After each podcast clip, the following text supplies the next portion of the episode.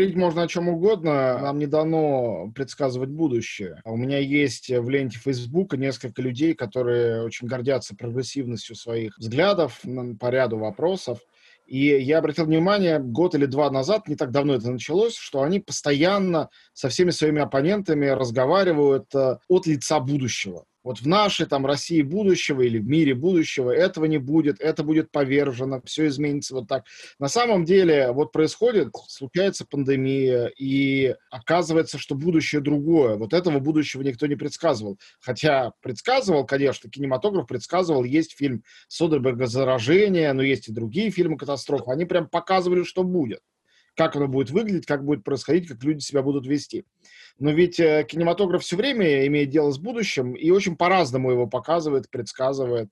Где-то попадает, где-то пальцем в небо. Поэтому на самом деле мы, конечно, ничего не знаем. Можно что угодно говорить и гадать. У меня нет сомнений в том, что мир будет другим. Потому что мир меняют даже гораздо меньшие события. Ну, это так цинично говорить, что меньше, что больше. Но ясно, что там 11 сентября точно изменило мир. Но 11 сентября продолжалось э, день, на самом деле считанные минуты, и количество жертв э, несопоставимо с количеством жертв от э, вируса сейчас. С другой стороны, если мы возьмем, ну не знаю, туберкулез, посчитаем число жертв за несколько лет, окажется, что их больше, чем от коронавируса. Все очень относительно. И очень трудно понять, что здесь является фактором на самом деле меняющим мир. И самое главное, мы не знаем, как он изменится, потому что мир не меняется непосредственно от того, сколько народу переболело, кто умер, но при этом а, результатом коронавируса может стать изменение, например, политического режима в нескольких странах, что повлияет на весь остальной мир. Может начаться какая-нибудь там Третья мировая война, например. Из-за того, что, ну, я не знаю, допустим, случатся беспорядки в какой-то африканской стране, где медицинская система не справится с эпидемией. Может такое произойти? Может. Например, эпидемия затянется и будет идти э, еще несколько месяцев, и вдруг где-то случится какой-то политический коллапс, который вот как с, с этими доминошками, да, костяшками, которые выстроены одна с другой, одна падает и падают все остальные. Так или иначе, сейчас мы все, кто находится в карантине, в изоляции, ведем жизнь, которую никто из нас не вел никогда. Это новый опыт для миллионов а, наверное, даже для миллиардов людей по миру. И то, что миллионы или даже миллиарды людей переживают новый для себя опыт, это не может не сказаться на мироустройстве, отношении к миру на мировом порядке. Ну, соответственно, на искусстве тоже, но не только на нем. Да, это абсолютно новый опыт, когда закрыты кинотеатры по всему миру, и кинохождение прекратилось. И смешно об этом говорить, или, опять же, не смешно, а драматично. Но это факт. Какие бы ни происходили войны, геноциды, эпидемии, кинематограф всегда был. И кино всегда снималось, в том числе по прагматическим причинам. Для того, чтобы устроить киносеанс, не нужно ставить и выучивать пьесу, как в случае с театром нужно всего лишь какое-то оборудование. При этом кино — это массовое искусство. Можно повторять старые фильмы, сколько хочешь. И ты показываешь фильм там сразу там сотни человек или тысячи человек. Там книга так не действует, например. Поэтому э, кино с того момента, как его изобрели, оно всегда существовало. И никогда не было момента, чтобы кино прекращали делать. Кино ведь еще это средство внушения, воздействия на массы, пропаганды. И в период кризисов и войн э, людям, у которых все еще были какие-то ресурсы власти и денег, было очень важно снимать и показывать кино. Мы это видим, кстати говоря, там, ну, не знаю, в фильме «20 дней без войны», когда в эвакуацию приезжает в тыл э, главный герой, сыгранный Никулиным, и там снимается кино по его фронтовой прозе. Его фронтовая проза — это результат, э, ну, крови, боли, ужасного опыта, а где-то из этого делают кино все равно. Сейчас этого нет впервые, потому что людям нельзя собираться вместе. Однако два утешительных э, момента. Первый утешительный момент, давайте не будем забывать, что человечество жило много столетий, не зная кинематографа. Когда мы читаем сегодня, прочитайте любой там роман 19 века, мадам Бавари. Это очень близко к нам, это совершенно про нас. А, ну, не было никакого кино и ничего. Были такие же, те же самые люди. Они, да и при Шекспире, на самом деле, не так уж сильно отличались. Поэтому кино окончательно вряд ли уйдет, с какой стати оно возродится в том или ином виде. Вот. Но без кино человек не то что теряет свои человеческие качества, а, хоть и лишается того, к чему он привык, как к обязательному атрибуту жизни. И второй важнейший момент, конечно, то, что домашний кинопросмотр сегодня доступен каждому, и люди смотрят кино дома. И при определенной изобретательности ты можешь его приравнять почти что к кинопросмотру. У меня дома есть вот например, проектор, э, экран такой на ножке, как мы в детстве диафильмы смотрели, а два динамика, вот это включаешь, гасишь свет, это уже кино, а не просто просмотр кино на мониторе компьютера или в телевизоре. Ну и телевизор, у меня большой телевизор, включаешь там Netflix, пожалуйста, там мы смотрим Тима Бертона с моим младшим ребенком, это кинопросмотр, он совершенно настоящий, это не какая-то имитация. Поэтому кино с нами, и больше того, сейчас сидя дома, люди смотрят сериалы и фильмы гораздо больше за счет того, что у многих встала работа, или просто хотя бы даже те, кто работает из дома, они теперь не должны тратить время на поездку на работу и обратно, да, не дома. И находясь дома, ты неизбежно гораздо больше смотришь телевизор или компьютер, смотришь там кино.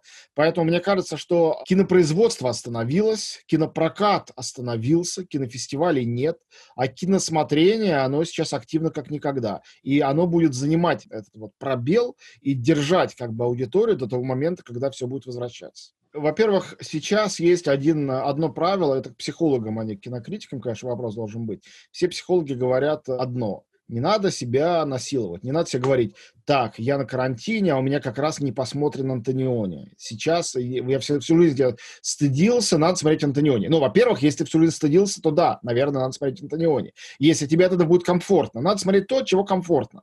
То, от чего у тебя повысится настроение и от чего захочется жить, работать дальше. Выбор огромный. Поэтому если, например, для тебя эндорфины — это э, «Мстители 3», то бессмысленно сейчас говорить, это не то же самое, что IMAX. Неважно, посмотри, может быть, ты просто настолько любишь э, «Железного человека», что у тебя повысится настроение от троекратного просмотра дома, даже в плохом качестве «Третьих Мстителей». Поэтому я отговаривать смотреть что бы то ни было не буду ни в коем случае. Если тянет что-то смотреть, если хочется что-то смотреть, то и смотрите. Есть несколько стратегий, которые, впрочем, не взаимоисключающих, можно совмещать, которые мне персонально кажутся наиболее продуктивными. Это не единственная стратегия, но вот это мой выбор. Стратегия номер один – это для того, чтобы повышать самоуважение, потому что мы все в пижамных штанах валяемся на диванах, самоуважение падает в этих ситуациях.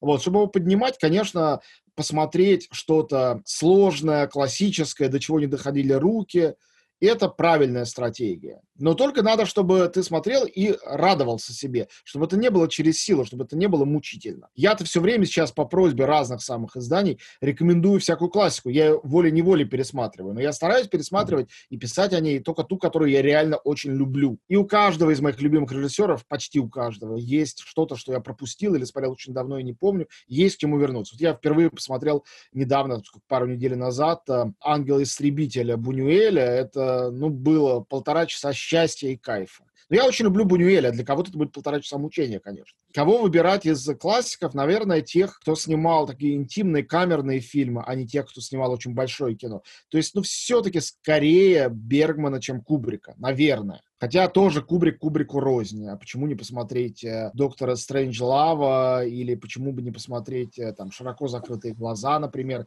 фильм о семейных отношениях. Тоже все это очень индивидуально. Это первая стратегия. Вторая стратегия, конечно, сериалы. Э, почему? Потому что здесь нету этой проблемы, что фильм снимался для большого экрана, и ты видишь его не в том качестве, для которого он предназначался. Он снимался для телевидения, для просмотра дома, на диване. И поэтому смотрите то, что сделано для домашнего просмотра, смотрите смотрите. И в этом идея того, что сериалы такие длинные часто бывают. Для меня, как для человека, живущего очень интенсивной жизнью обычно, эти там сериал на 50 э, серий, это мучительно, это ужасно. Потому что у меня нету столько времени, я не успеваю за этим следить, я забываю, кто эти люди, а надо смотреть еще и еще. Но, когда ты сидишь дома и можешь позволить себе вот этот безостановочный ну или почти безостановочный просмотр, то главная цель психологическая, escape, ты убегаешь в этот другой иной мир, в этот Twin Peaks, и ты в нем живешь серия за серией, день за днем. Это прекрасно. Ну, я посоветовал бы здесь, э, я сам так делаю, во всяком случае, не смотреть подряд за поем, там, э, чтобы тошнило тебя и лезло все из ушей по 10, 12, 15 серий. Две-три в день, дальше иди, выпей чай, займись чем-то другим, на следующий день вернись к этому. Устрой себе такую вот ретроспективу, имитацию телевизора. Но это моя рекомендация, вы не обязаны делать так, конечно. Все люди разные. Я сам сейчас живу именно так. Между классикой хрестоматийной и сериалами, которые я смотрю очень мало, и сейчас я для себя, вот как вполне наивный зритель, э, зритель-новичок, открываю, это довольно интересно. Я не знаю, надолго ли меня хватит, но мы не знаем, сколько карантин продлится. Ну, здесь как можно говорить о том, что это как вредно, плохо? Это может быть только хорошо. Но, естественно, если вы смотрите фильм и чувствуете, что вам от него тошно и хочется голову в петлю, вы его лучше выключите и досмотрите его, когда мирная жизнь вернется стопроцентно за эту тему возьмутся. Что из этого получится, сказать трудно. Ну, с другой стороны, легко сказать, что если возьмутся талантливые люди, то получится все равно что-то интересное.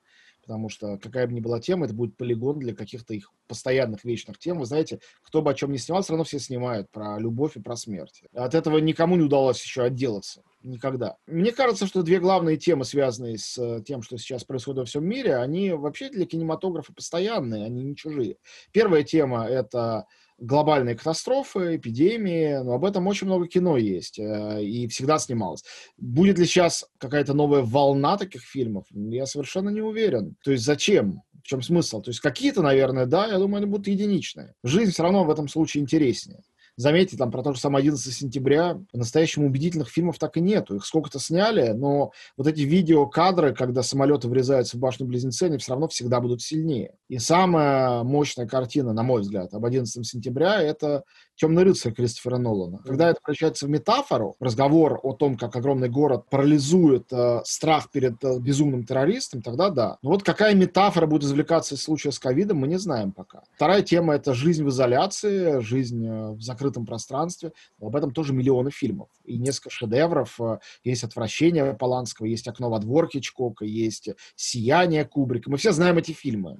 Тот же самый «Ангел-истребитель» — это все абсолютные шедевры. И их гораздо больше, ну, может быть, еще больше будут снимать в каких-то ситуациях людей, зацикленных друг на, друг на друге, замкнутых в одном пространстве, да. А третье, что может быть, это, конечно, какие-то последствия всей этой пандемии. Допустим, где-то произойдет там тихая революция, смена власти, или наоборот будет какая-то трагическая история, люди соберутся в толпы на улицах, потом будут умирать, но зато они поменяют там режим где-то в стране. То есть может возникнуть следующий сюжет, который будет уже интересным для кино отдельно. И что это будет сюжет, мы не знаем.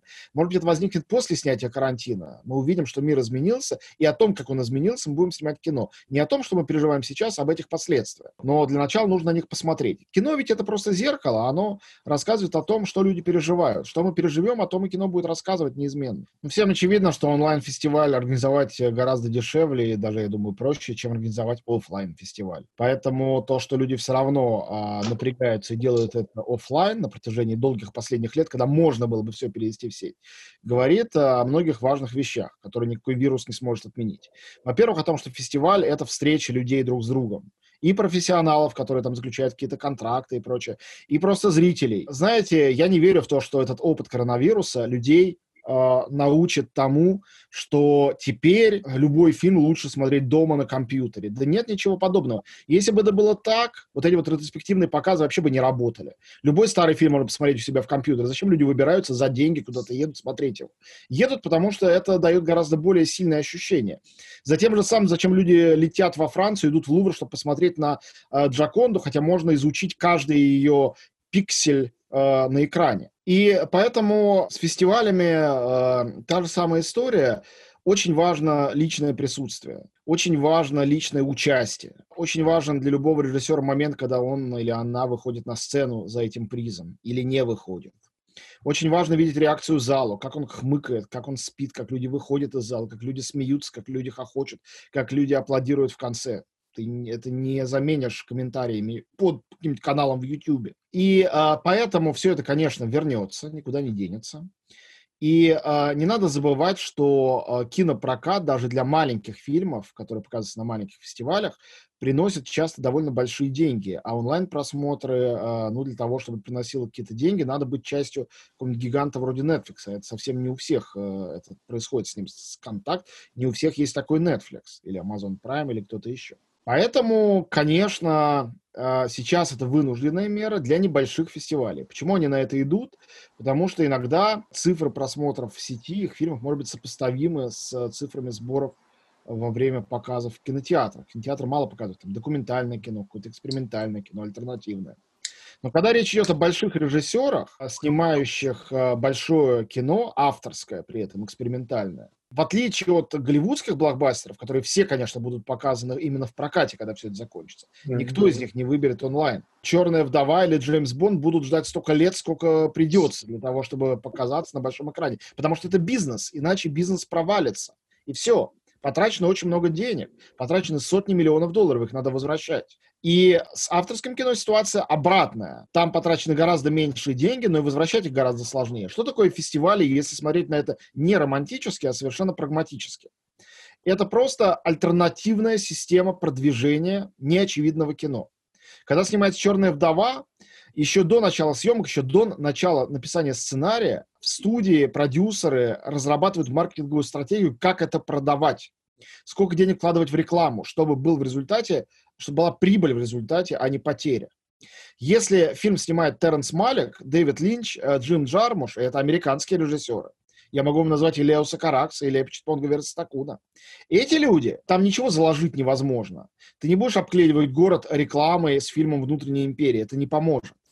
Все, что может помочь, это фестиваль, где возникает культовый статус картины, где есть куча критиков, тысячи, которые пишут о фильме, ругаются, говорят, что это гениальный фильм или, наоборот, неудачный фильм, а где есть интрига, кто получит приз, который интересуется даже тех, кто никогда не был на фестивале. Все это вместе будет любопытство людей. И люди в результате приходят и на эти фильмы, у которых нет денег, у авторов, продюсеров, у которых нет денег на рекламные бюджеты, которым не помогают рекламные бюджеты. Потому что «Черная вдова», она стоит на четкой полочке. Еще один фильм в вселенной Марвел. А на какую полочку ты поставишь фильм «Святые моторы» Леоса Каракса? Он никуда не встанет, он никуда не встроится. Все, что ему поможет, это культовая слава, заработанная на фестивале. И фестиваль — это такая машина желаний, которая устроена для того, чтобы зритель пришел и потратил свое время и свои деньги в кинотеатре на неочевидный фильм. И это можно сделать только за счет вот этого присутствия встречи людей. Это невозможно сделать онлайн с такими большими фильмами. Поэтому, а, если пофантазируем, прокат никогда не вернется, все кинотеатры в мире закроются навеки, потому что выяснится, что ковид неизлечим, то а, чтобы выжить, каждому из а, вот таких режиссеров авторского кино придется на тех или иных а, условиях продаться условному Netflix или какому-нибудь другому Netflix, потому что эти онлайн-платформы в этой ситуации будут процветать и только богатеть. И будут покупать, кого захотят. Вот кто им продастся, тот и выживет. Всем остальным придется менять профессию. Очень опасаюсь, что, как всегда, культуру у нас э, никто поддерживать не будет, она никогда не в приоритете. А когда кто-то поддерживает кино в России, это часто бывает, то поддерживается какое кино? Ну, разумеется, большие, лучше патриотические, чем нет, блокбастеры. Никто не склонен поддерживать э, маленький кинотеатр. С какой стати? Кому это нужно? Не знаю, может быть, сейчас власти одумаются и выделят какие-то там миллиарды на поддержку страдающего малого бизнеса, сравни... связанного с культурой. Ну, пока что, не знаю, не похоже на это. Мы не знаем, сколько это продлится. Мы предполагаем, что там к августу, к сентябрю, к октябрю все это оправится, а вдруг нет. Мы на самом деле не знаем. Начнется вторая волна в тех странах, которые как бы уже выходят из карантина. И что? Значит, даже если она не начнется, мы будем все ее бояться, и правильно будем бояться. Жизни людей же все равно важнее. Как бы пусть кинематограф весь вообще горит в аду, невозможно жертвовать людьми, которые будут просто умирать, заражаться и умирать, э, чтобы кто-то показал свой фильм или посмотрел этот фильм. Я немножко работаю, все, что могу, делаю из дома, но вот я езжу раз в неделю, весь закутавшись в маски и перчатки в Останкино сниматься в программе Урганта, которая тоже минимизирована, там почти все люди работают из дома, но кто-то все равно работает в студии, есть операторы, есть редакторы. Я хожу на радиоэфиры на «Серебряный дождь», который располагается на моей улице, где я живу, это рядом с домом. Журнал «Искусство кино» мы, разумеется, делаем удаленно, дистанционно, тем более у меня есть пожилые люди в редакции, я один из первых, я думаю, думаю, сказал, что мы переходим на домашнюю работу, когда еще не было объявлено никакого карантина. И рад, что это так. Мы доделали номер, мы его пока что в электронном виде начали продавать, выложив э, в сеть, и э, к маю напечатаем его же бумажный, ну, чуть уменьшенный тираж. Мы уже работаем над следующим номером, который выйдет в начале лета. То есть ничего не останавливается. По большому счету, кроме показов фильмов в кинотеатре «Октябрь», все остальные мои работы, а, связанные с э, писанием о кино, говорением о кино, они на месте. Ни одна из них не сократилась. То есть я веду, в общем-то, жизнь работающего нормального человека. Дети тоже, старшие учатся онлайн э, в своем в ГИКе, занимаются с тренером онлайн, младший онлайн занимается английским и онлайн э, по Zoom, у него каждый день уроки в школе, э, жена работает онлайн, то есть все это абсолютно, ну, не очень удобно, может быть, но это рабочий режим, это не режим ничего не деланный. Ну, конечно, приятнее было бы, наверное, поехать куда-нибудь там на Елисейские поля гулять, но у меня тут в парке Динамо тоже хорошо. Стараюсь не удаляться от дома, но у меня, к счастью, дом прям на кромке парка стоит, то есть даже эти 100 метров несчастные, впрочем, рекомендательные, я могу соблюдать. Что касается как бы состояния духа, во-первых, когда есть работа, мне кажется, что все нормально. А работа не дает тебе заскучать, не дает тебе впасть в экзистенциальный какой-то кризис. Ну, мне не дает. Я придумал себе дополнительную работу, сел параллельно писать некую книжку, ну, что называется, в стол пока что. Не для публикации, ни с кем ничего не обсуждая, просто чтобы было дополнительное занятие. Я много смотрю, пересматриваю старое кино, смотрю сериалы. Э, в качестве сериалов я испытываю какой-то совершенно новый опыт, в том числе, например, э, старший ребенок меня, пристыдив, заставил нас с женой смотреть Евангелион. Это, если кто не знает, самое культовое японское аниме многосерийное. Ну вот по японским вопросам это просто главное аниме в истории. Очень интересная, талантливая, странная, ну, конечно, экзотичная для меня работа, но мы, как большие поклонники Японии, получаем удовольствие. А параллельно с этим я еще пересматриваю Twin Peaks. Это для меня идеальная терапия по серии в день. Больше мне не нужно. Это, наверное, как для алкоголика. Может, и завязал или близок к этому, но все-таки рюмка в день повышает настроение. Вот это моя маленькая рюмка. Поэтому, ну, читаю довольно много. А, поэтому я не жалуюсь ни на что, осознавая, как многих может бесить мое это благополучное и спокойное существование в ситуации, когда многие действительно лезут на стену. Но у всех разные обстоятельства. Мне, видимо, опять повезло. Сайт читает очень хорошо, ну как очень хорошо, мы не кинопоиск, мы не гигантский сайт, все-таки Синефицкий небольшой сайт, но достаточно хорошо. Цифры онлайн-продаж номера мы выложили его вчера или позавчера, я пока не готов сказать. В любом случае, наш весь тираж это там 3-4, иногда 5 тысяч экземпляров. Но для такого журнала, как наш, это довольно большие цифры. Посмотрим. А, у меня нет ощущения, что мы делаем свою работу зря, что это никому не нужно, не интересно. Сейчас очень даже интересно. Мне кажется, следующий номер, который мы только придумали и начали писать, который выйдет летом, он вообще будет хитовым, и все его будут читать даже на карантине, если он не кончится. Мне кажется, что сейчас идеален э, Хичкок. Просто потому, что Хичкок — это саспенс, это развлечение, это отвлечение. Это не то, что какая-то такая благостная история. Знаете, я вообще против благостного. Потому что всем надо смотреть сейчас комедии и романтические мелодрамы, в этом я не уверен. Одинокий человек посмотрит э, иную какую-нибудь историю любви, пойдет и вены вскроет. Мне кажется, что э, вот эти хичкоковские пугалки, они очень хороши. Во-первых, они не очень страшные. Во-вторых, они всегда с юмором. В-третьих, обычно то, что там выглядит мистически, мистическим в конце имеет рациональное объяснение. Это очень утешает, очень успокаивает. Ты себя чувствуешь немножко Шерлоком Холмсом. Тебе вешают лапшу на уши, что проклятая собака Баскервилля живет на болотах, а ты раз объяснишь, это просто фосфорная краска, вот этот вот чувак покрасил, и все не страшно на самом деле. Хичкок немножко весь такой. И у него есть фильм а, про, кстати говоря, глобальную катастрофу «Птицы», один из первых, mm-hmm. который тоже, мне кажется, уместен, а, может быть, сегодня. Вот, а, поэтому если одного режиссера называть, да, ну, а вдобавок, в довесок скажу, что это не просто развлечение, что когда Sight and Sound проводил сколько там лет назад свой опрос о самых великих фильмах в истории кино, Хичкок «Головокружение» оказался лучшим фильмом всех времен народов просто по результату опросов. Конечно, mm-hmm. все эти опросы ничего не значат, э, но если вам хочется посмотреть классики, возьмите любой из этих опросов, любой, неважно, там все равно хорошие фильмы, и смотрите просто с первого номера по очереди, это очень хороший э, способ себя занять. Но мне кажется, что во многих отношениях Хичкок э, идеально совмещает искусство и развлечение, а это то, что сейчас многим нужно.